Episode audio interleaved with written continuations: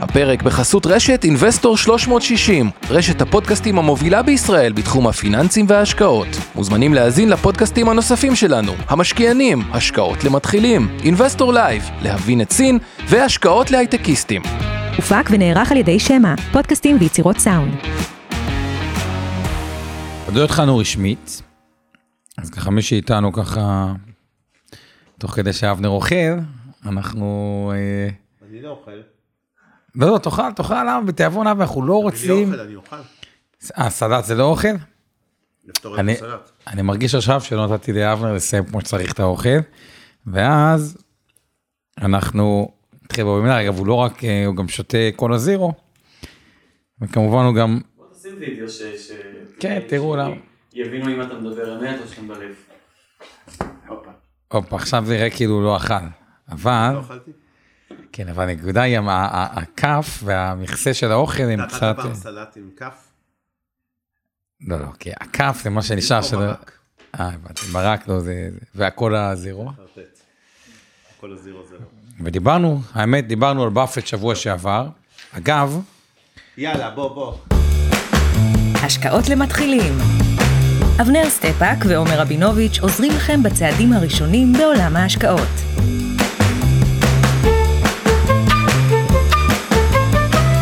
מספיק, אנחנו מתחילים. חברים, ערב טוב לכולם. תודה שאתם מצטרפים אלינו כרגיל. משהו אחד שאני חייב לציין, היום, דווקא אחרי זה, כן. בוובינר למבוגרים, כאילו, למתקדמים, מדבר על כן. בחור בשם ריי דריו.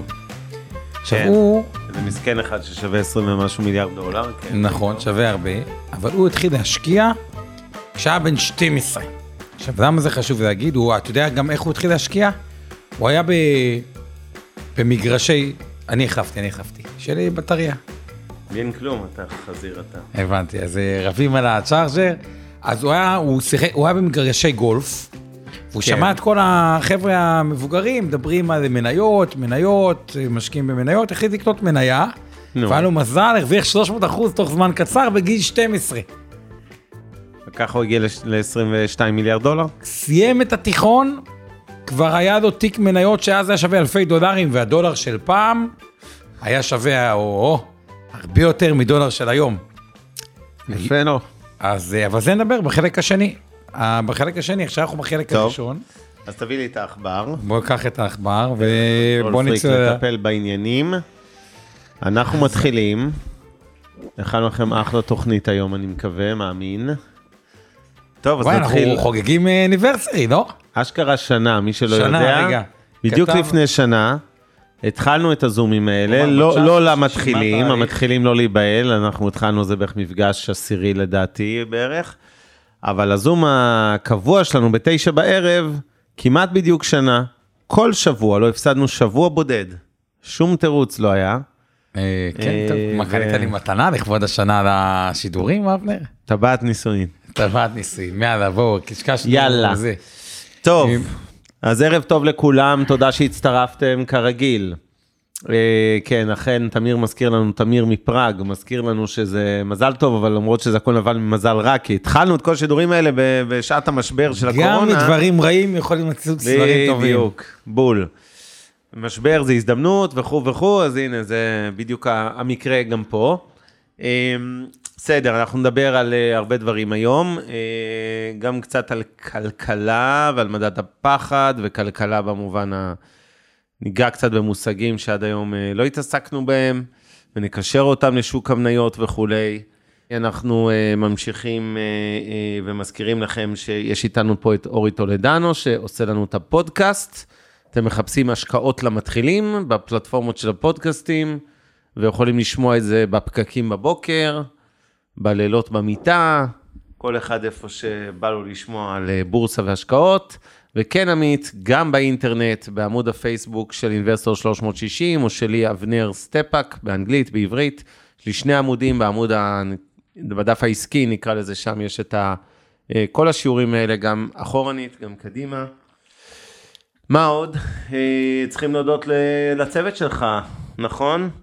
אורן ברסקי, עמי ארביב. ארמי ארביב, אור חלמיש. של המצגות, ולעוז גצליק שמנהל את השידור, ממיטב דש, מהטכנולוגיות שלנו, ויאללה, בוא נצא בוא לדרך. נצא לדרך. אז היום אנחנו מדברים על המושג הראשון שנלמד, הוא תמ"ג. תמ"ג זה תמ"ג. תוצר מקומי גולמי ראשי תיבות, זה מושג מכלכלה. אנחנו בכלל רוצים קצת ש- ללמד מושגים מכלכלה. כדי. לחבר לכם. בסוף בורסה, אתם יודעים, זה אומנם היצע וביקוש, אבל מה שמשפיע על מחירי מניות, עליות, ירידות וכולי, זה בדרך כלל גורמים בכלכלה הריאלית, קודם כל, מה קורה עם אינפלציה ותקציב וריבית, וריבית זה אולי הדוגמה הכי עכשיו- בולטת. כן. עכשיו, זה כאילו לא כל כך מעניין אותו תמ"ג, אבל כבר אני אעשה איזשהו ספוילר קטן. ב...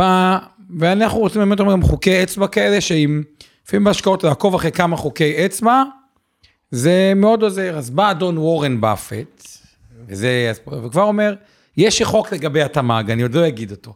אבל כשהתמ"ג הוא ככה לעומת שוק ההון, תקנו, והשתמ"ג הוא מקרה אחר שנראה אותו בהמשך כדי שיהיה עניין בשידור, אז שהתמ"ג מקיים תנאי אחר, אז תמכרו מניות או תפחיתו מניות. אז כלומר, כן יש איזה קשר, ואני אלמד אתכם את אותו כלל של וורן באפט, שראינו שהוא משקיע מצוין, עובדה שהוא כל כך אה, אה, עשיר, ונלמד בהמשך, שזה לא עכשיו, על מדד שנקרא מדד הפחד. טה-טה-טה-טם. אתה מפחד לפעמים, אבנר? אז בגדול, לא. אז בגדול, רק שאני אגיד לך ככה, אבנר, כשמדד הפחד גבוה ושאתה מפחד, בגדול במניות, זה הזמן לקנות. זה אני יודע, זה אני מסכים. ולפעמים תמיד אתה- במשבר, זה הזדמנות, אז- וכשיורד דם ברחובות, זה הזמן להסתער. נכון, אז גם פה אני אלמד אתכם פרמטר חד-חד ערכי, איזשהו מספר שכשמדד הפחד עובר אותו, תקנו. וקורה לך לפעמים שאתה אופטימי, אבנר? אני בדרך כלל אופטימי. יפה. אז כשמדד הפחד הוא אה, שלילי, או נמוך, נמוך, אוקיי? כן. ואתה אופטימי מדי, אז זה הרגע למכור, גם את זה נראה, רק נראה את זה ממש אה, כמדד. טוב, אז אה, אנחנו נזכיר כרגיל שכל מה שאנחנו צריכים איתכם היום זה לא ייעוץ השקעות, לא תחליף לייעוץ השקעות שמותאם לצרכים ולנכסים של כל אחד מכם בנפרד, ואתם לא בן אדם אחד, אז כל אחד יש לו צרכים משלו.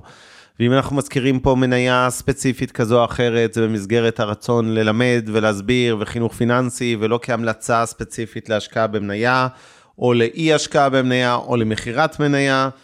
אה, וכנראה שאם הזכרנו מניה, יש סיכוי סביר שתמצאו אותה בתיקי הלקוחות של אינבסטור 360 של עומר, או בתיקי השקעות, קופות הגמל, הפנסיה, השתלמות, קרנות הנאמנות של מיטב דש, אה, ולכן יש לנו לכאורה אינטרס שהזכרנו איזה מניה.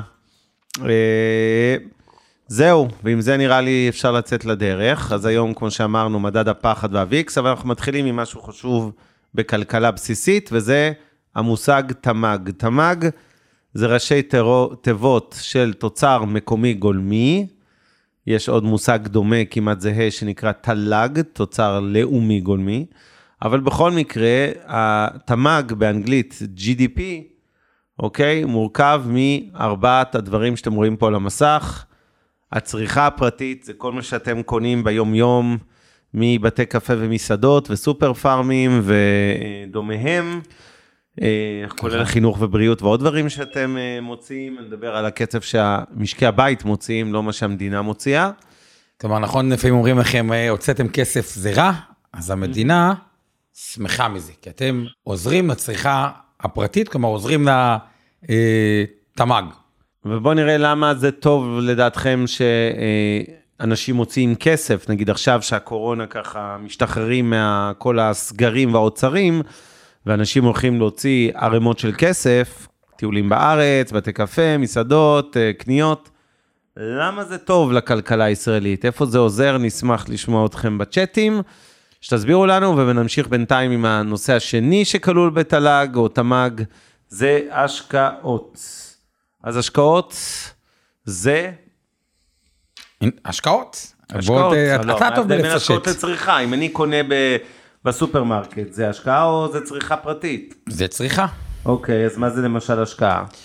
השקעות, אה, זה דוגמה שאני בונה מפעל, אה, או בונה בית, משהו שהוא לא consumption, כאילו שהוא לא חד פעמי, אפשר לקרוא לזה, אלא שהוא השקעתי באופיו. האמת זה, בוא תפשט את מונח ההשקעות, אבנר. אתה טוב בלפשט. אז השקעות זה שאם אני חברת מיטב דש, ואני עכשיו נגיד משקיע בכל מיני תשתיות אצלי, אוקיי? ואני לצורך העניין אה, אה, בונה משרדים, משקיע בתוכנות שאני מפתח, לא מדבר על קונה את מייקרוסופט CRM או תוכנה מוכנה, איזה דוגמה טובה להשקעות. כמובן ברמת המשק, יש השקעות שהמדינה עושה, תשתיות, כבישים, רכבות וכולי, ויש הוצאות ממשלתיות, שזה אה, אה, הוצאות שהן לא נחשבות השקעה, זה לא משהו לטווח ארוך בהכרח, אלא זו הוצאה שוטפת, לדוגמה שהיא משלמת שכר למאות אלפי עובדי מדינה, מורים, גננות, אחיות, עובדות סוציאליות וכולי, אה, רופאים, רופאות, כל מה שאנחנו מכירים בשירות הציבורי. כל זה, זה הוצאה ממשלתית, להבדיל מהשקעה, אוקיי? לבנות רכבת זה השקעה, בין אם זה המדינה עשתה אותה או הסקטור העסקי. אה, לצורך העניין, אה, לשלם משכורות לעובדים, זה עובדי מדינה, שוב, זה הוצאה ממשלתית. כמובן אה, שיש גם הוצאות נוספות, קצבאות לנכים, קצבאות לקשישים וכולי וכולי. נכון, ויש ו- מונח, ועוד רגע אני ניגע בתפקיד של הממשלה וקצת מה ג'ון קיינס, שהוא איזה כלכלן מאוד מאוד מפורסם, אומר מה המדינה צריכה לעשות בזמני משבר, כמו זמנים היום, שנגיד המדינות מגדילות הוצאות, אז יש מאחורי זה איזשהו היגיון, נראה אותו. אבל לפני זה בואו נדבר שתי מילים על יצוא נטו. מדינה בסוף היא גם מי- מייצאת, לדוגמה ישראל מייצאת המון תוכנה. גם יהלומים, אבל תוכנה נגיד זה ענף שהוא מאוד מאוד מאפיין את ישראל, שהיא יצואנית הייטק אה, אה, גדולה. מצד שני, גם מייבאת, היה תקופה שלא היה פה, שלא היה פה נפט, אז הבאנו המון, אה, עדיין נפט, אבל עכשיו יש יותר גז, אבל הבאנו היום נפט וחומרי גלם. ובגדול, כשהמדינה מייצאת, כלומר מוכרת לחו"ל, זה טוב לה, כי מכניסים כסף אה, פנימה. וכשאנחנו מייבאים, זה מוציאים כסף החוצה. אז מה זה ייצוא נטו? זה אותו כסף שמכניסים אה, פנימה, כלומר מכרנו, בניכוי מה שקנינו. זה קצת כמו, יש לכם הוצאות והכנסות אה, שוטפות באישי, יש דברים שאתם אתם מכניסים הביתה משכורת, משכורת נטו, אחרי שהמדינה השתתפה בחלק מהמשכורת שלכם ולקחה לכם אה, מיסים, אה, ואתם צורכים. אז אותו דבר, בסוף השאלה אם בסוף החודש אתם חוסכים או אה, מוציאים יותר או פחות, אז אותו דבר אנחנו עושים ביצוא אה, ויבוא. בגדול, מדינות עם יצוא נטו חיובי, כאלה שמייצאות יותר מאשר מייבאות, זו תופעה שהיא חיובית. דוגמה בולטת לזה היא סין, שהיא מייצרת לעולם המון המון דברים, והיא הרבה יותר מייצאת מאשר מייבאת.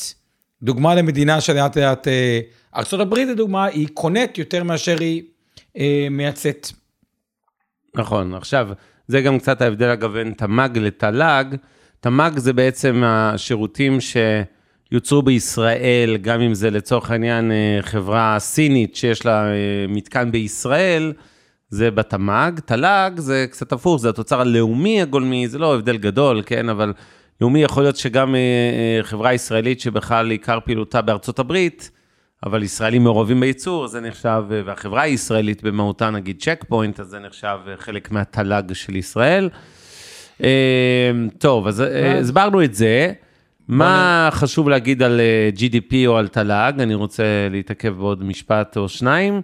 זה בעצם אחד המדדים העיקריים לחוזק של כלכלה, אוקיי? זה בודק האם כלכלה צומחת או לא, איך בודקים? מסתכלים על סך הסחורות והשירותים שיוצרו בשנה מסוימת, ומשווים למה היה בשנה הקודמת. מן הסתם, בשנת 2020, שנת הקורונה, הייתה צמיחה שלילית, או בעברית מיתון. כלומר, לעומת 2019, הייתה ירידה בסך הדברים שראינו קודם, כן? אנשים קנו פחות, מן הסתם גם יצרו פחות, היו הרבה מפעלים מושבתים חלק מהשנה וכולי.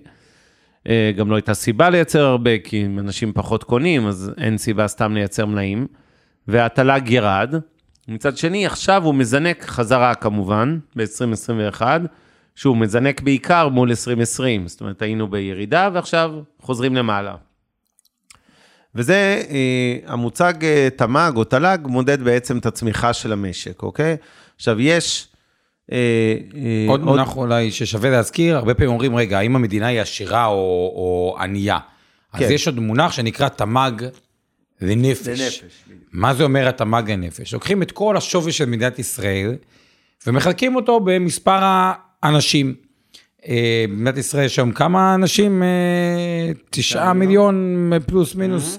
אחרי זה לוקחים את כל התוצר, כל מה שמדינת ישראל מייצרת בשנה, חלקי מספר אנשים, וקבלים איזשהו מספר.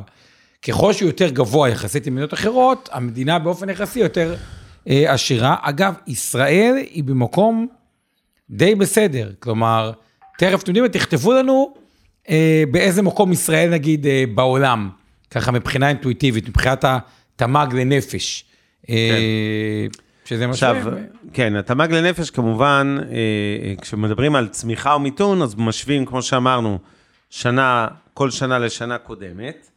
עכשיו, אם אה, אה, האוכלוסייה צומחת, אוקיי?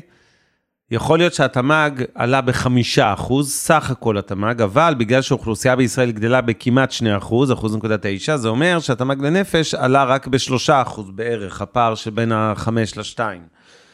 אגב, אה, אגב, תמ"ג גם- לנפש, לא נעים להגיד, אמרו בתקופת הקורונה, שבטח יהיו מלא ילדים, כי אנשים כל היום בבית, ובבית... אה, משעמם. משעמם. מה עושים? שמשעמם, מה עושים?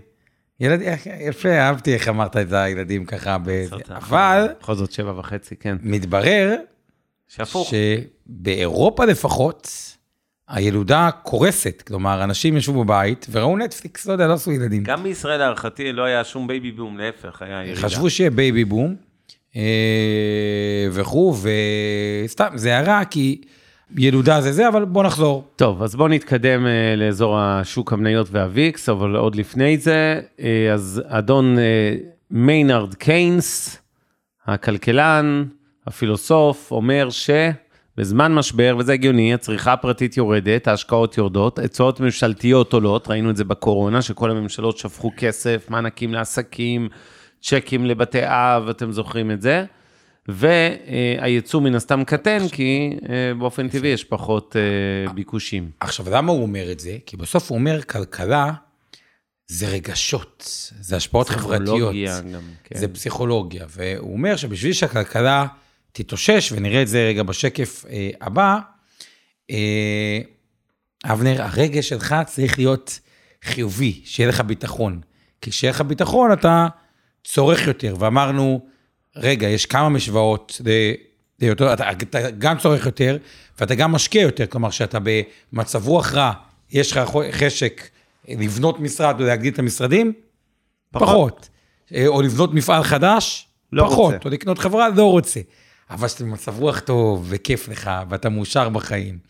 אה, וזה, אז יש יותר סיבות למה לעשות. עכשיו, אני אומר את זה כאילו בגיחוך, אבל זה לא גיחוך, זה מצב מאוד מאוד נכון, שאנשים מפסידים כסף, או מפוטרים, יש להם פחות חשק להשקעות ורגשות. ברור. והוא אומר, איך מפצים את זה? בתקופות שבהן הרגש הוא, הוא קשה, שהמדינה תוציא יותר, תשלח צ'קים הביתה, תשקיע יותר, תעשה תשתיות, ואז זה ישפר את המצב רוח של כולם, וזה מין הגל שיזין את עצמו. אז בואו נראה את זה בשקף הבא. רגשות, אמושן, השפעות חברתיות. אז על פי ג'ון מיינרד קיינס, המטרה של הממשלה לבנות תחושת ביטחון בזמן משברים. למרות שהשוק בתיאוריה יכול לתקן את עצמו, חייב להיות אמונה בעתיד על ידי צרכנים, תעשיינים ומשקיעים. אמונה בעתיד היא ופה, חשובה. ופה אני רוצה לציין איזה פרט חשוב, יש לנו, הרבה פעמים, אתם יודעים, בבורסה, יש הרבה גורמים שמשפיעים ביום-יום, יש כל מיני נתונים שמתפרסמים. למשל, אתמול היה מדד המחירים לצרכן, אוקיי, בישראל, כל 15 בחודש מתפרסם המדד, אני מזכיר לכולכם, הוא מודד את עליית יוקר המחיה, ובחודש אה, פברואר, שזה המדד שמפורסם באמצע מרץ, המחירים עלו ב-3 עשיריות האחוז בממוצע. זה היה קצת גבוה לעומת הציפיות, שדיברו על אזור ה-0.1. מה שמראה על התחלה של ההתעוררות של אותה צריכה פרטית שדיברנו, כי כשאנשים מסתערים על מסעדות, בתי קפה וכל הדברים האלה, ו- וטיולים וזה, מסתערים, זה גם. מעלה את המחירים כמובן, כי יש הרבה ביקוש, בדיוק כמו במניות, שזה מעלה את המחירים של המניות, ככה גם בכלכלה זה מעלה את המחירים אה, של, של המוצרים.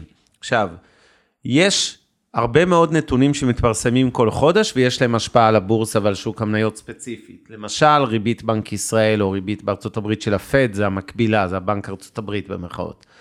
למשל, אמ, יש אה, הרבה מאוד אה, אה, מדדים, וזה בדיוק מתחבר למה שקיינס אמר, מדד אמון הצרכנים, אוקיי?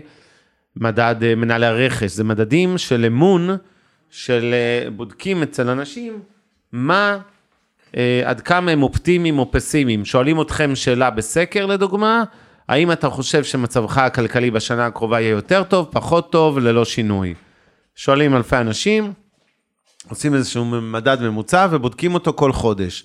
אותו דבר, שואלים לדוגמה מנכ"לים, מנכ"ליות של חברות אה, עסקיות בכל העולם, האם לדעתך החברה שלך תרוויח יותר, פחות, ללא שינוי וכולי, ובעצם זה איזשהו מדד שמבטא את אמון הצרכנים, אמון המנהלים במשק אה, וכולי וכולי, ונותן איזושהי אינדיקציה לגבי מה הולך לקרות אה, בכלכלה, והרבה פעמים הנתון הזה משפיע הרבה מאוד על מה יקרה בבורסה, בשוק המניות, כי כשיש נתון אופטימי, אה, ולאחרונה יש נתונים אופטימיים, אז זה כמובן תומך בעליות שערים בבורסה, כי אנשים אומרים, אוקיי, אם כולם מסתכלים קדימה באופטימיות, כנראה שהם יקנו יותר, כנראה שהחברות ירוויחו יותר כסף, אתה גם... הממשלות יראו יותר מיסים. בן אדם לא קונה בית כשהוא בדיכאון, או כן. שהוא חושב שהוא יאבד את העבודה, הוא קונה בית שהוא חושב, רגע, אני אתקדם בעבודה, אולי אפילו בית יותר גדול, משדרג את עצמו. עכשיו, מה זה משדרג את עצמו? זה, זה קבלן, הרוויח כסף על דירה. רגע, מה זה קבלן? זה הפועלים הרוויחו כסף, והיזם הרוויח כסף, ושילם מיסים.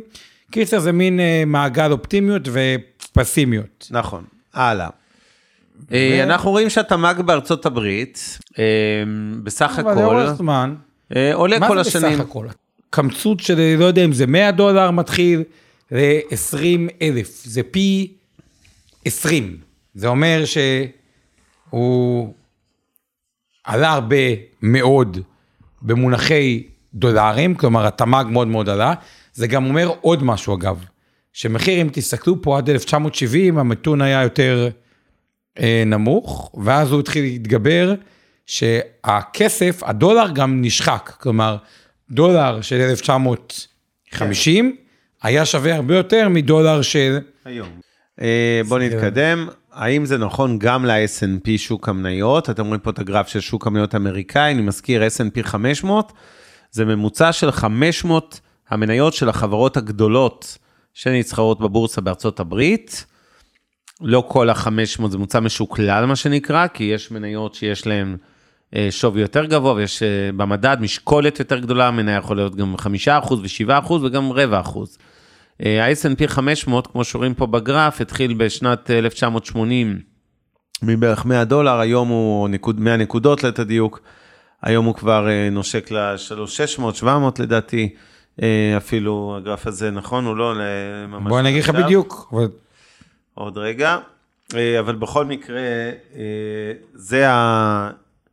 אה, זה גרף של שוק המניות, ואתם רואים שבסך הכל, נכון שיש בו תנודתיות כבר, יש שנים של מפולות, של ירידות, אבל יש איזשהו מתאם בין התמ"ג הזה שצומח, הכלכלה עצמה, לבין שוק המניות. עכשיו, לא כל הכלכלה בבורסה. למה? אם תחשבו על זה, יש הרבה מאוד עסקים שאין להם ייצוג. למשל, אה, חברות, אה, אה, מסעדות, בתי קפה, חוץ מרשתות ענק כמו סטארבקס וכולי, רוב החברות לא באמת נמצאות בבורסה, העסקים הקטנים, הבינוניים, אוקיי? מי כן נמצא? חברות הייטק והרבה חברות תעשייה מסורתית, מסחר שירותים, אבל הגדולות בכל מדינה. ולכן יש פער לא קטן בין התמ"ג שמודד את כל הכלכלה, שרובה מורכבת מעסקים קטנים ובינוניים, ולא רק מהחברות של שטראוס טבע אה, ובנקים וכולי, אה, לבין המניות בבורסה. ראינו את זה השנה מאוד בולט, יותר דיוק בשנה שעברה, ב-2020, כשמדדים מסוימים, כמו ה-S&P 500, אה, או הנסדק, עלו בטירוף, בעיקר הנסדק, כמו שראינו, הכפיל את עצמו מלפני שנה להיום, בזמן שהכלכלה מקרטעת. עכשיו, שוב, בנסדק זה חברות טכנולוגיה, אין שם מניות של... אה, אבל רגע, אה, רגע. פה כן. צריך רגע את הדברים האלה. פה, וזה הרבה כלכלנים עושים, מסבירים את הדיעבד. כלומר, אמור להיות קשר בין, ובאפט אומר את זה בצורה מפורשת, שכשהתוצר עולה, הבורסה צריכה לעלות. ולפעמים מה שקורה זה בדיוק מה שאבנר אומר, שהבורסה עולה הרבה יותר מהכלכלה, אגב, לפעמים פחות. ואז נשאלת, שאלה שצריכה להישאל, זה, רגע, האם באמת מה שאבנר אומר עכשיו, רגע, באמת יש חברות, החברות בבורסה, אלה החברות היותר טובות בכלכלה, ולכן הגיוני שהחברות בבורסה יהיו בשווי יותר גבוה מאותו תמ"ג, או להקשיב שאבנר בן אדם חכם, או לבוא ולהגיד, רגע, אולי באפט צודק, ואם הבורסה היא הרבה יותר גבוהה מגובה הכלכלה, אולי אנחנו בבועה. אז נראה את זה עוד רגע בשקף, אבל זה לא... אוקיי, אה, שי, לשאלתך, סליחה, התמ"ג אכן עולה לאורך זמן, כל שנה, חוץ משנים ממש קשות של מיתון, הוא בדרך כלל אה, בעלייה, אה, גם התמ"ג הכללי, וברוב המדינות גם התמ"ג לנפש, גם כשמתחשבים בעליית האוכלוסייה, שבישראל היא מהגבוהות בעולם, היא כמעט 2%, ברוב העולם האוכלוסייה בקושי צומחת, בטח בעולם המערבי, אירופה, ארה"ב, יפן. אז אה, גם התמ"ג לנפש ברוב המקומות בעלייה, לא תמיד. אז הנה, אה, חזרנו לגרף הזה. אתם רואים פה בעצם את הגרף הכחול שמייצג את התמ"ג, אוקיי? של אה, ארצות הברית, של משנת 91 עד 2020, כלומר 30 שנות תמ"ג פחות או יותר, ואנחנו רואים עלייה בתמ"ג ל... מבערך 6,000, 6 טריליון ל-20 וקצת טריליון, פי 3 דולר. ואתם רואים את הגרף האדום מתחתיו, זה גרף ההכנסות של אותן חברות אה, S&P 500, אגב, זה לא הכנסות, זה הרווח, ה-earnings, כן. אבל זה טעות פה, אבל לא חשוב, אבל הרווחים בסך הכל עלו, כמובן בהסתייגות של השנה החולפת עם הקורונה, אבל כמגמה אה, ראינו אה, עלייה. הם אפילו עלו יותר, הם עלו פי, אם אנחנו מסתכלים את, ניקח את 2019, כי זה שנה מייצגת, מ-20 מיליארד דולר, 18 מיליארד דולר. מ-20 ל-140, כלומר פי 7. אז לא רק שהתמ"ג עלה, הרווחים אפילו עלו יותר מהתמ"ג, אבל בגדול, זה אחת מהתזות, והיה חשוב להבין, הכלכלה צומחת, ולכן בהנחה שמניות מתנהגות כמו הכלכלה באופן גס, נכון, לפעמים קצת עלות יותר מהכלכלה, לפעמים קצת פחות מהכלכלה, אבל בגדול זה אחת מהתזות, כל כלכלה צומחת, שמניות יעלו תמיד לאורך זמן, מציע שנתקדם טיפה הלאה. כן, אז uh, נתקדם. Um... אז זה, זה, זה, זה בדיוק אותו גרף של באפט, מה הוא מראה לנו? פה אנחנו רואים מ-2007, את עד 2020, uh, מה כן. עשה ה-S&P. אז קודם כל אפשר לראות שה-S&P גם, ולקחנו פה לא זמן טוב להיכנס לבורסה. את כן, אחד הזמנים לפני המפולת של 2008, כמו שאתה. הכי גרועים להיכנס לבורסה, אז אפשר לראות שהבורסה... עלתה ב-128 ב-128 אחוז. כלומר, השקעתם 100 אלף שקל, יש לכם היום 228. אפילו יותר מזה, כי כבר יודעים שהיא עברה את השיא של 2019, אבל בגדול בוא נניח 128 אחוז.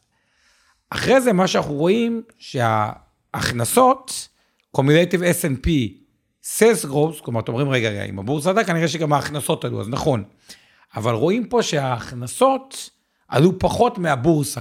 ההכנסות עלו רק ב-37.16 אחוז, שזה משהו שאני אומר קצת מטעה. ה-GDP, אבל הריל, בניקוי... התוצר הריאלי. התוצר כן. הריאלי, זה עם אינפלציה, כלומר, בהנחה שפה היה צריך לראות את זה נומינלי, אבל לא משנה, קצת, בערך, התוצר עלה ב-12.39 מעל האינפלציה. כלומר, הייתה אינפלציה נגיד 20 אחוז, ב-13 שנה או 25 אחוז, והוא עלה מעליה. עכשיו, מה בא וורן באפט ואומר? במצב כמו 2009, ותסתכלו פה, אתם רואים פה שהבורסה היא יותר נמוכה מהתוצר. כלומר, היא ירדה יותר מאשר התוצר, ובזמנים כמו היום אפשר לראות שהבורסה היא כאילו עלתה יותר מהעלייה של התוצר, ואז באופן יחסי היא יותר יקרה, היא גם עלתה יותר מההכנסות, כלומר היינו מצפים, אם ההכנסות עלו ב-37 אחוז, גם שהבורסה לא הייתה ב-37 אה, אחוזים, אה, וזה איזושהי נקודה למחשבה. אוקיי, okay, אז כן, אה, יש לנו... בואו נתקדם רגע. כן, אז באפט, שהוא המשקיע האגדי, אחד הנחשבים, טוען בגדול שאנחנו בבעיה. המחירים יקרים. יוסטון, we have a problem. כן, מה זה יקרים? רגע, רגע, בואו נבין מה זה יקרים. הוא אומר היום, שעם רוב, תראו פה 1970, הבורסה הייתה מתחת לכלכלה. 75 מתחת, 80 מתחת, 85 מתחת, 90. איפה היא הייתה כל כך גבוה? 138 מעל הכלכלה, אה, אחוז, ב-2000, שאחרי זה, אם הזכרנו פה מדד נסדק של חברות טכנולוגיות, אחרי זה הוא ירד ב-80 אחוז. וזהו, והיום, כלומר, למעשה, לפי המדד הבסיסי הזה, אנחנו נמצאים באחד מהשווקים היקרים שהיו אי פעם בהיסטוריה. ואז פה יש שתי גישות. גישה שאומרת, רגע, רגע, רגע, טוב, מה שהיה הוא כבר לא מה שיהיה. עכשיו יש מה שנקרא פרדיגמה חדשה. יש מהפכות טכנולוגיות, ויש בינה מלאכותית, ויש AI, תן לי עוד buzzword. New Energy. Deep Learning, Machine Learning. אה, אהבה בין אנשים, סתם, זה אין, זה אנשים נועד כל טוב, כך אה, נאיבים. קיצר, וכאילו תמה חדשה וזה כאילו מצדיק את זה רגע, ובעקבות זה אז יש טכנולוגיה, אז לא צריך אנשים, אבל בגדול לפי הפרמטר הזה, השוק הוא די אה, יקר. יקר אה, מאוד. כן. יש leading, נתונים leading. מקד- אוקיי, מקדימים, ב- יש בפיגור, לא- זהו, זה לא חשוב. לא רוצה להתעכב על זה יותר מדי. אוקיי. אה, איך מודדים את האמונה? אז הנה, דיברנו קודם. יש לכם את האמונה הצרכנית, זה מדד אמון הצרכנים, זה ה-Consumer Confidence Index, ה-CCI, שהוא בעצם בודק כמה אתם אופטימיים על מצבכם הכלכלי. אה, אוקיי? והמדד הנוסף, אותו דבר, בודקים גם אצל אה, אה, העסקים, מדברים עם מנהלי כספים, עושים סקר, שואלים מה אתם חושבים על מצב העסקי וכולי, אותו דבר, גם מדדי אמון. כל אלה לגבי המצב של הכלכלה. לגבי השווקים, אוקיי, יש שני מדדים. אחד ה-CBOE, זה ה-Chicago Board of Exchange אה, Volatility Index, זה מדד התנודתיות של הבורסה, ככל שהבורסה יותר קופצת למעלה, למעלה, אה, זה... אז, אז בוא, בוא נפשט את זה, כי, כי נראה אנחנו מגיעים, אה, בוא, בוא נעבור רגע... אה, אתה רוצה- להתייחס ל-CBOE וזה, או שזה too complicated? אה? לא, אה, לא, אבל יש את ה-State Street, אה, State Street זה אחד מבתי ההשקעות הגדולים בארצות הברית, מתמחה בעיקר בתעודות סל. הזכרנו, אני מזכיר לכם, דיברנו על זה במפגש הקודם, מוצרים פסיביים, מה שנקרא, מדדיים, קונים את תעודה על כל מדד ה-S&P 500 במעין מניה אחת. אז גם הם מודדים את ה, אה, כמה, את הסנטימנט של המשקיעים לגבי שוק המניות, כמה אנשים חושבים שהבורסה תמשיך לעלות, לא תעלה וכולי. אה, אני מזכיר, אנחנו כל הזמן מדברים, בורסה יקרה, זולה, בעצם באיזה, מה אחד מקני המידה המרכזיים, להזכירכם, דיברנו על זה כמה מפגשים אה, בעבר, זה מה שנקרא מכפילים, מכפיל הרווח, מכפיל ההכנסות ומכפיל התזרים. אני אזכיר רק אחד העיקרי שמבין השלושה, מכפיל רווח, מה הוא בעצם מודד? הוא לוקח את השווי של החברה בבורסה, כל החברה, כמה היא שווה, ביחס לרווחים של החברה, נגיד בשנה החולפת, וגם ביחס לרווחים בשנה קדימה, זה מכפיל עתידי לעומת המכפיל הרגיל, אוקיי? וככל שהמכפילים האלה גבוהים יותר, זה אומר שהחללית התנתקה מכדור הארץ, ושווי החברה נסק גבוה מדי אולי ביחס לרווחיות של אותה חברה, וזה אחד האינדיקטורים המרכזיים, האם בורסה יקרה או זולה, אוקיי? כשמכפילים גבוהים מאוד, נניח 30-40, אז הבורסה היא מאוד יקרה. בואו נמשיך. אה, יש איזשהו נושא חשוב, שנושא שנדבר עליו פרי סטייל לפני שאנחנו מגיעים למדד אה, תנודתיות. אוקיי. יאללה, פרי סטייל. אוקיי. אה, אחד הדברים, בגדול, אנחנו בשלב שצריכים לגבש פילוסופיות השקעה. כי כשאנחנו פועלים בלי פילוסופיות השקעה, מאוד מאוד קשה להרוויח לאורך זמן. ובתוך אותן פילוסופיות השקעה, צריך שיהיו איזשהו אקסיומות, כי אחרת אנחנו כל שנה, כל שני וחמישי נשנה את דעתנו. נכון. אז לפחות באקסיומה הראשונה שלי, ושככה אני חושב שנכון לפעול לכל מי ששומע, להחליט באמונה עיוורת. ואני באמת אומר את זה באמונה עיוורת ובביטחון מלא, ואני חוזר ל basic של ה basic של ה basic. שמניות לאורך זמן עולות, ולא סתם מראים את כל הגרפים הארוכים האלה שאתם יכולים לראות, זה מאוד מאוד חשוב, כי זה אולי הדבר שהכי שומע לכם מפני הכל. מניות, לכל, כשאנחנו לוקחים אותם בטווח ארוך, אז הם אולי אפיק ההשקעה שעושה הטוב ביותר מכל אפיקי ההשקעה שקיימים על פני כדור הארץ. בין 8 ל-11 אחוזים לשנה, 8 תלוי איזה מדד. לאיזה- נכנסנו לאיזה- בזמן טוב נעשה 13% לשנה, נכנסנו בזמן אומלל נעשה 8% לשנה. זה ההיסטוריה המראה וזה גם נורא פשוט להבין את זה. כשיש יותר הכנסות בעולם, כי סך הכל יש יותר אוכלוסייה בעולם, אז יש יותר הכנסות, ושטכנולוגיה משפרת מה שנקרא פריון, כלומר, נכון. פרודקטיביות, יעילות, אין מה לעשות, אנחנו יש הופכים יותר טכנולוגיה, יעילים. אז עם אותו בן אדם מייצרים יותר. בדיוק, כן, אז הכנסות הפריון. עולות ופריון עולה, זה מגדיל רווחי חברות ועולה. עכשיו, having said it, כלומר, אחרי שאמרנו את זה, שאבנר לא התנסה עדיין, אני כבר מתקן את עצמי אה, ואומר בעברית, מה קורה, כי כולם מבינים את זה, שיש כל מיני פרמטרים, אה, ובואו נחפש חוקיות שמראים לנו רגע, כשבצורה טקטית, באופן רגעי, פתאום השוק יותר יקר. אז פרמטר אחד באמת טקטי שאבנר אמר, שהמכפילים יותר גבוהים מהממוצע. אה, שזה לדוגמה, היום, היום המכפילים הם יותר גבוהים מהמכפילים ההיסטוריים. אה, ועוד דוגמה, אה, שהתמ"ג, שהבורסה יותר גדולה מהתמ"ג, זה נגיד מה שהסברנו לכם מה זה תמ"ג, תוצר לאומי גולמי, מה שווי כל הכלכלה, כל מה שמייצרים בישראל בשנה או בארצות שפתאום הבורסה שווה הרבה יותר מזה, זה עוד פרמטר ל, אה, למשהו שהוא יותר יקר. ואז יש פרמטר שאני קורא לו פרמטרים טקטיים. אבנר אומר בהרבה וובינארים ובצדק, שתחשבו על מניות כמין רצועה. כלומר, אם מניות עולה כל החיים, ומניות מייצר תשואה שהיא בין 8 ל-11 אחוז בשנה, תחליטו אולי שבאופן סיסטמטי 60 אחוז או 50 אחוז מהכסף שלכם במניות, כן. אוקיי? זה מין לתמיד. אז בואו נגיד שהחלטתם שהכסף שלכם כל החיים הוא 60 אחוז מניות. אגב, כשהמניות יורדות, הוא באופן, זה פתאום יהיה פחות מ-60 אחוז, אז כאילו צריך לחזק בירידות. וכשהמניות עולות, אז פתאום זה 70 אחוז מהתיק, אז אולי צריך לממש חלק מהריביות. אז במודל הטיפשי אומרים, אוקיי, בוא נשמור מעכשיו לכל החיים, על אחוז קבוע של מניות לכל החיים, כי כאילו המניות הן תמיד עולות, וזה גם אפיק שעושה תשואה מדהימה. אבל אז באים אה, ואומרים, רגע, בוא נראה, נכניס קצת היגיון אה, בתוך המשוואה. והיגיון אחד שהראינו היום, חוץ מהמכפילים שכבר הראינו בעבר ונראה עוד בעתיד, זה באמת התמ"ג.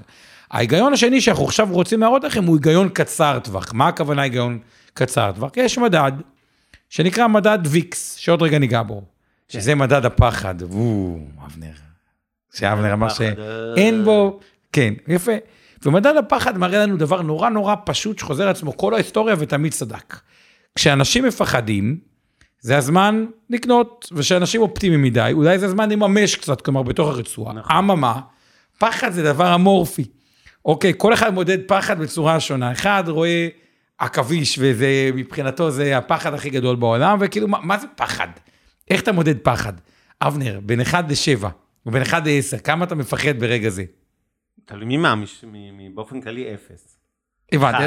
אחד. הנה, כן. זה אמורפי, הנה, אפילו פה בדברים האלה. אז אמרו, אוקיי, נמדוד פחד, ולא ניכנס עכשיו לנוסחה המתמטית המסובכת של איך מודדים פחד, אבל בסוף נמדוד את הפחד באינטרוול שבין, אה, ניקח אותו 10, שזה אומר מאוד מאוד מאוד לא מפחדים, שתכף נראה כל מיני גרפים של פחד.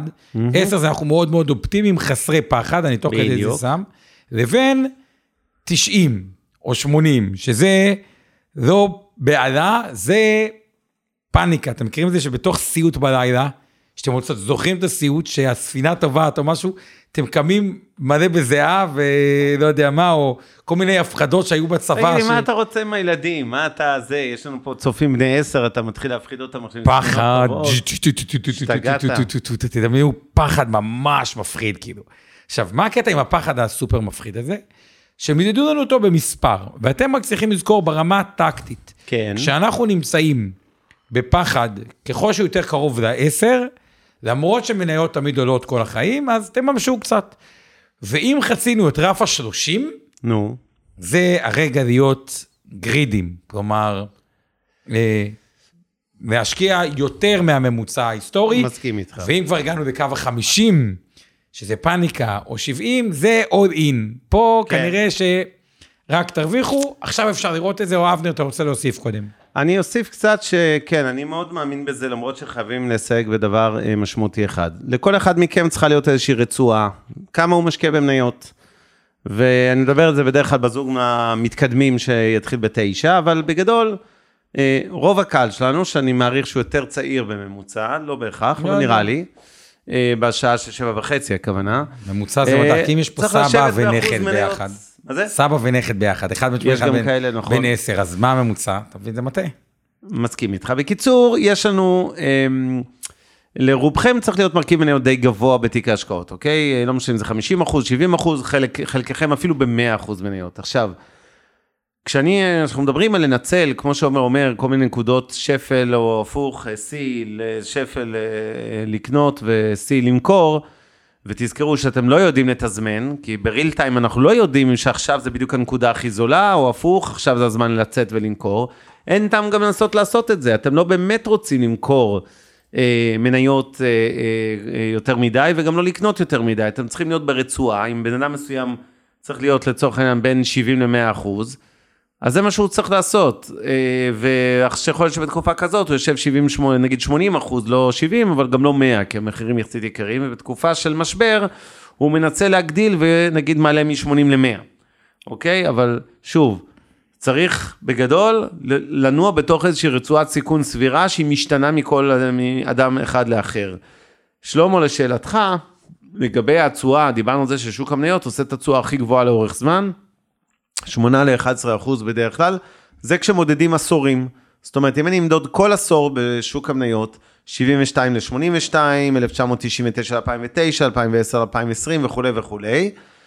א', בכל עשור אתם תראו תשואה חיובית, אוקיי? לא, לא, לא הפסדתם כסף, גם אם נכנסתם בטיימינג גרוע.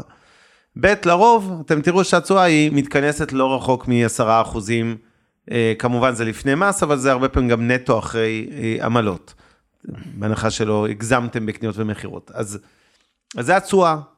עכשיו, ברור שיכול להיות שאתה תהיה שלוש שנים בשוק המניות, ואתה עשית 20 אחוז לשנה.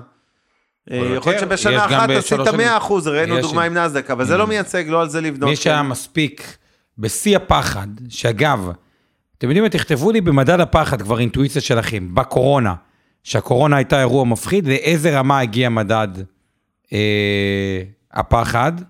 אה, אז אה, מהבחינה הזאת, באמת עשה 100% בשנה. 100% בשנה זה הרבה, אבנר? 100 אחוז בשנה, זה המון. תמשיך. בקיצור, אמ, כן, אז או- אני חושב ש... אני- אז, אז, בוא, אז, אז, בוא, אז בואו נראה את הערכים של מדד הוויקס, נראה את מדד הוויקס, נראה כמה הוא, ואז נסכם את זה שמענו שני דברים. למדנו מה זה תמ"ג, ואנחנו אומרים ככל שהבורסה מבחינת מכפילים, מבחינה כלכלית בארוך טווח, מכפילים יותר גבוהים, ותמ"ג יותר, אה, בורסה שווה יותר מהתמ"ג, זה פרמטר קצת למכור מבחינה טקטית, ועכשיו נראה את הוויקס. אה, מהבחינה הזאתי. אה, יאללה. בוא, אז נשים את הוויקס, ותוך כדי זה נגיד עוד משהו, אוקיי? כן. תזכרו, ופה אני חוזר לוובינר הראשון, שאבנר אמר דבר מאוד מאוד אה, חכם. הבורסה זה שוק, ושוק זה היצע וביקוש. נכון. וכשאנחנו מדברים, אנחנו צריכים להסתכל על שתי, על כמה עולמות מקבילים בבורסה. אחד זה המכפילים יחסית להיסטוריה, אוקיי. לדוגמה, אבל שתיים, גם יחסית לאלטרנטיבה. וכמו שיודעים, האלטרנטיבה היום בבנק, היא לא איזה אטרקציה מסוימת, וגם באג"חים אין, אז צריך גם להסתכל תמיד, רגע, מה האלטרנטיבה אה, מול זה, אבל בואו נחזור לוויקס. יאללה, נחזור לוויקס. אה, ויקס, וויקס יצא לי, זה ויקס, אנחנו מזכירים, זה מדד הפחד, הנה אתם רואים אותו פה. אה, לא, סליחה. זה, זה, זה התנודתיות, זה סטיית התקן, מה שנקרא בסטטיסטיקה, זה התנודתיות של השווקים, אתם רואים את. הגרף הכחול מקפץ בצורה דרמטית, לעומת הגרף השחור. שאלנו מה יותר טוב, האם יש יותר טוב? האמת, אני אחסוך את החידון. אה, זה שאלה של אהבת ושנאת סיכון.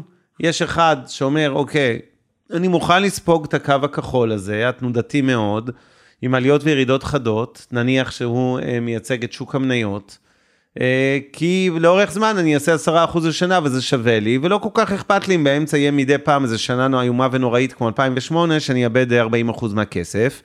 ואחד אחר אומר, אני לא יכול, בגלל השנה הזאת של המינוס 40 אחוז, אני לא אעצום את העין, אה, ואני אכנס לדיכאונות, אז אני מעדיף אה, להשקיע במשהו יותר סולידי, פחות תנודתי, אוקיי? אז אני אקבל רק 4 אחוז לשנה ולא 10 אחוז, אבל אני אשן בשקט במרכאות.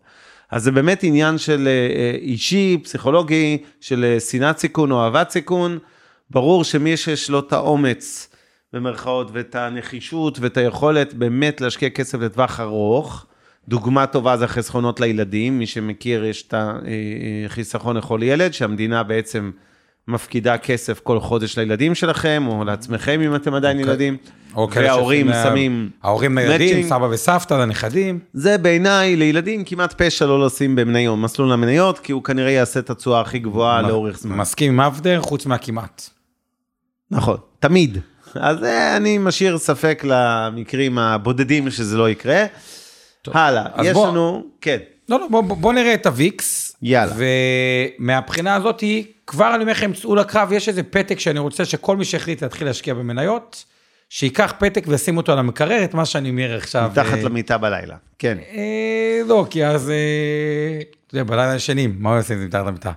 במקרר זה כשאתה...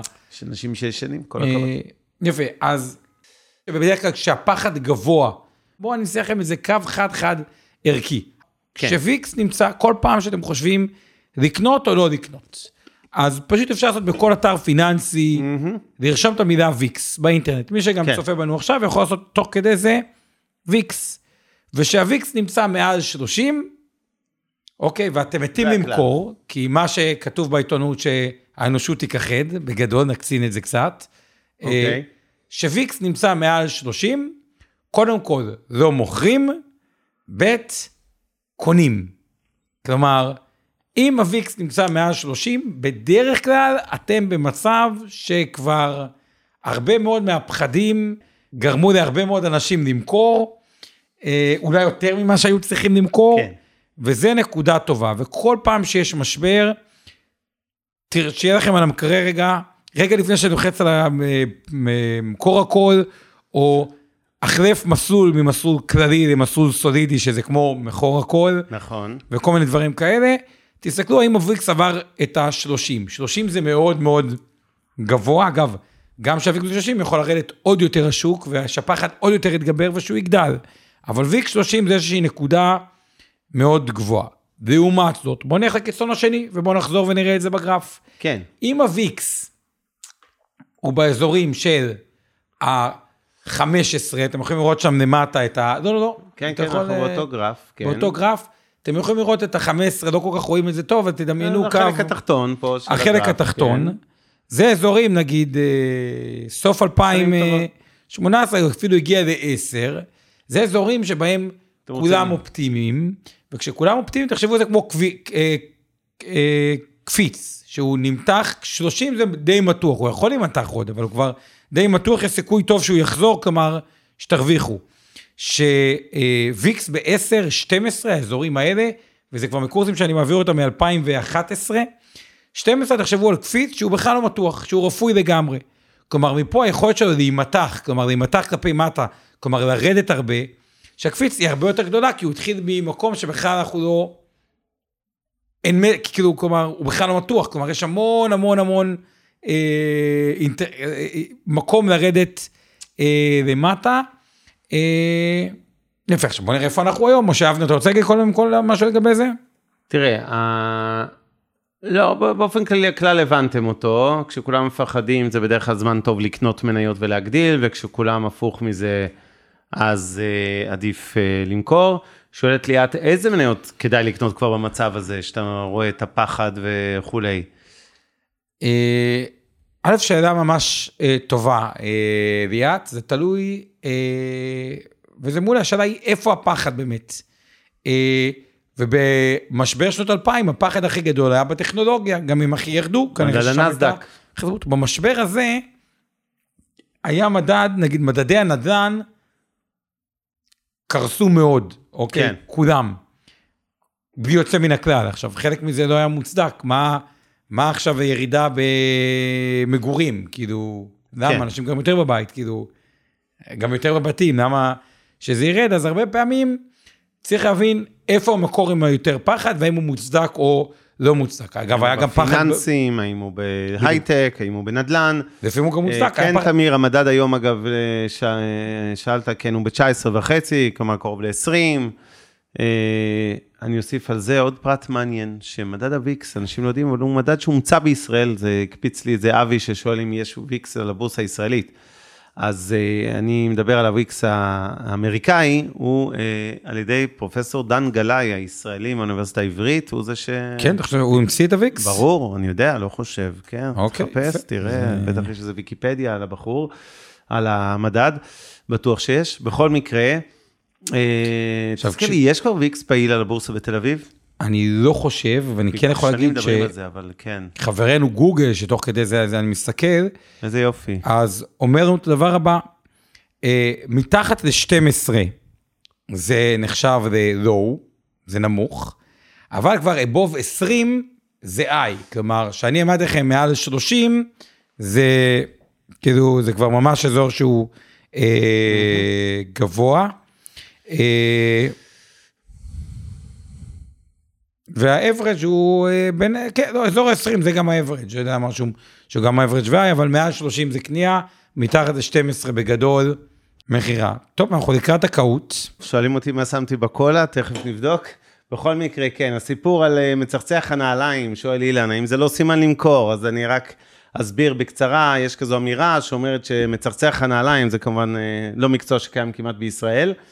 כשמצחצח נעליים מדבר איתכם על הבורסה, זה בדרך כלל סימן לברוח, אוקיי? בהשאלה לעברית, כשהנהג מונית, כשהירקן במרכאות מתחיל לדבר איתכם על מניות, זה בדרך כלל סימן אזהרה שצריך אולי למכור. אז יש בזה משהו, כן? זה לא הזוי. אה, כשכולם מתעסקים כל היום במניות, זה בדרך כלל אומר שהבורסה יקרה, וזה קצת צריך להגיד בכנות, מה שקורה בחודשים האחרונים, בשנה האחרונה הצטרפו המוני משקיעים, משקיעים מה... משקיעי רייטל, זה הסיפור של רובין הוד ורדיט וכל מה שראינו בארצות הברית, וגם אצלנו פה בתל אביב. זה חלק מהסיפור. נכון, fear of missing אני- out, זה אה, אומר או אומרת מיקי. ה- אני חושב רק עם הבדל אחד, היום כן. בניגוד לפעם, היכולת לצרוך גם השכלה פיננסית איכותית, הרבה יותר גבוהה מאשר בשנות ה-80 או שנות ה-70, שהיה הרבה יותר דיס אה, אינפורמציה. כן. אה, הנה, יש אנשים כמונו שעושים את זה, נכון. בחינם. וכמו... טוב, אנחנו הולכים לקהות, חברים. אנחנו עושים את התחרות השבועית שלנו. כן, זה כשעומר אה, בורח לך מהחדר ומשאיר אותך לבד. כרגיל, ואני מזכיר לכם, פינה חברתית עוד מעט. מחכים לכם להצטרף. הנה עמית הגיע, תמיר, נו, כל התותחים קופצים ראשונים. זה לא אומר שאתם תצליחו, תכף נראה. אה, ווואו, יופי.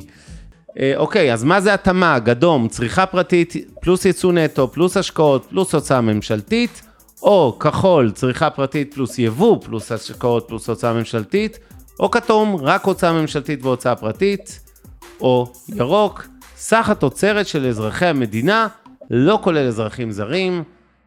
כמעט כולם ידעו, התשובה היא אדום, ואנחנו מתקדמים הלאה. טלטולית, מקום ראשון, איזה יופי. אני תמיד שמח שנשים מובילות פה. מהו מיתון? אדום, מצב שבו השווקים נוטים לירידות.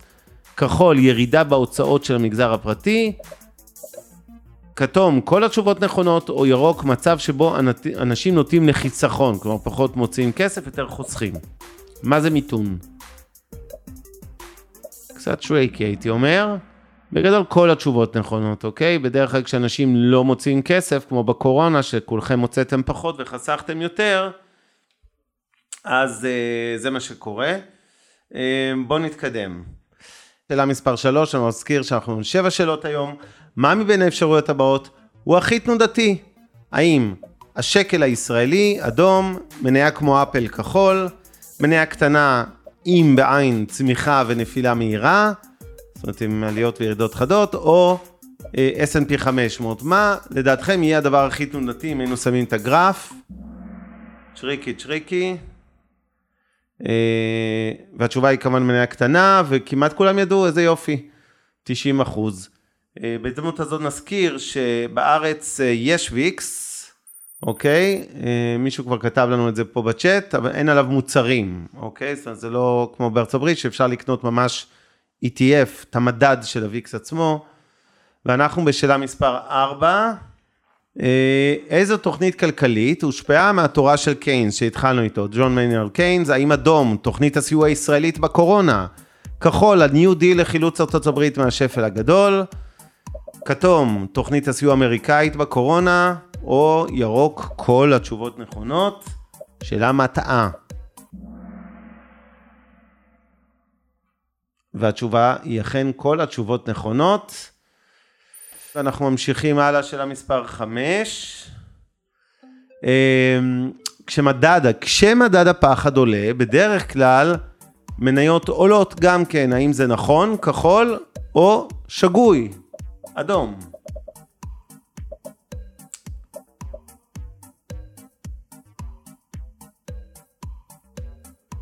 טוב, בוא נראה, כן.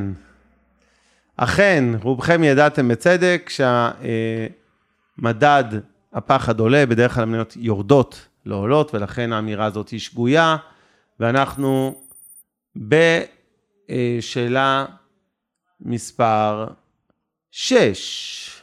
גם פה, true or false, אמת או שקר, האם הסיכון שווה תנודתיות? כחול או אדום? אמת או שקר?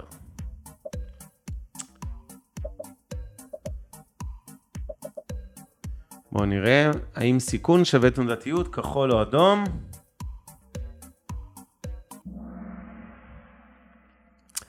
יפה, רובכם ידעתם את זה, שזה אכן נכון, אוקיי?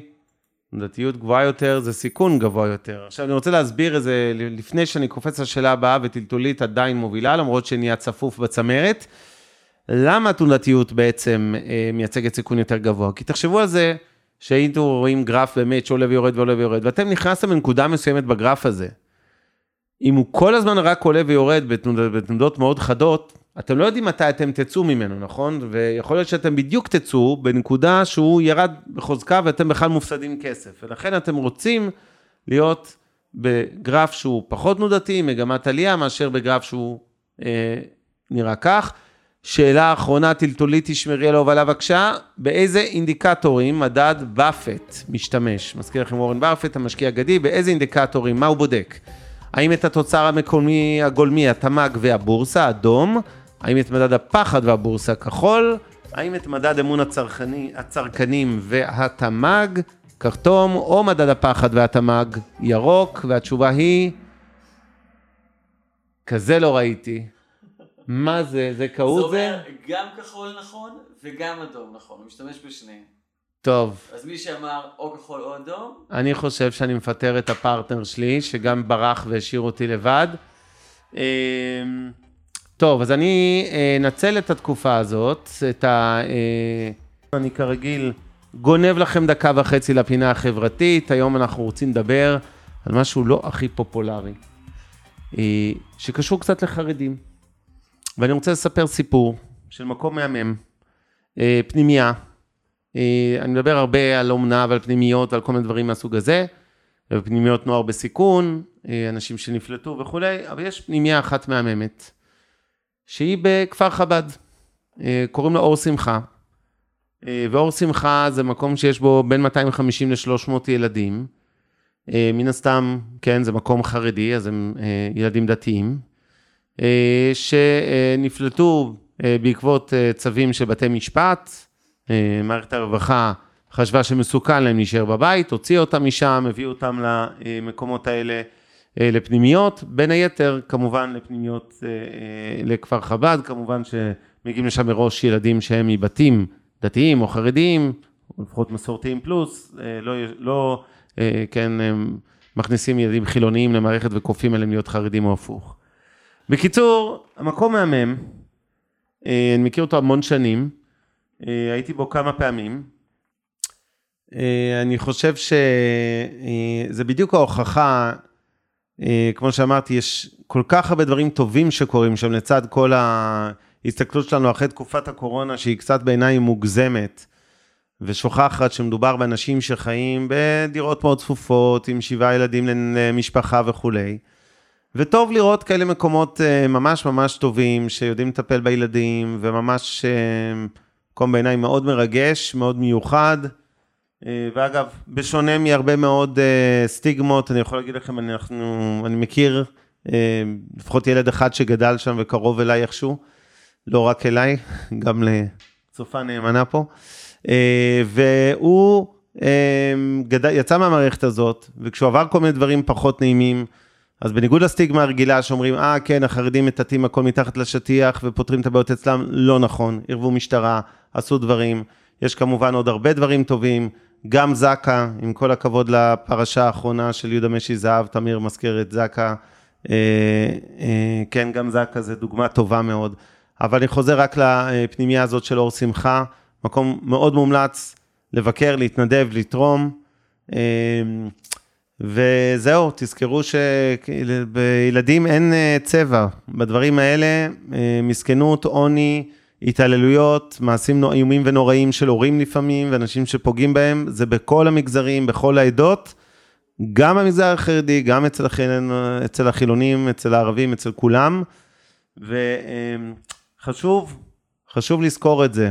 ילדים זה בלי, אה, איך אומרים, בלי הבדל דת, גזע ומין. ואני, יצא לי בשנים האחרונות לראות הרבה מאוד מקרים של אה, צרות צרורות נקרא לזה, אנשים שהתחילו את החיים שלהם בגיהנום, ובאמת בצד הנמוך של החברה הישראלית. אה, יש איזה פתגם של קרליבך, אתם מכירים, שכל מה שילד צריך זה איזה מבוגר אחד אחראי שישגיח עליו במרכאות, שיעזור לו. אז תחשבו בעצמכם אולי לעשות את הדבר הזה ולקחת, לא צריך לאמץ ממש, לא צריך להיות משפחת אומנה. הרבה פעמים בהתנדבות של פעם בשבוע, כמה שעות שאתם מלווים ילד, זה לא משנה אם זה ילד חרדי באור שמחה או אם זה ילד חילוני בכל פנימייה אחרת, יש עשרות פנימיות בישראל, יש משפחות מארחות, דיברנו על זה פעם, הפורמט הזה שאתם יכולים לקחת ילד לסוף שבוע פעם בשבועיים, לשישי שבת. קיצור, מומלץ בחום. אה, אנחנו אה, נגיד לכולכם תודה על זה שהייתם איתנו עד עכשיו. אני מזכיר, א', יש גם את הפודקאסט, חפשו השקעות למתחילים.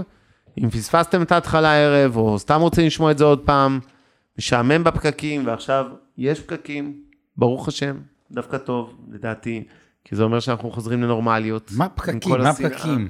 אתה ישר, רואים שאתה גר בפרברים. נו.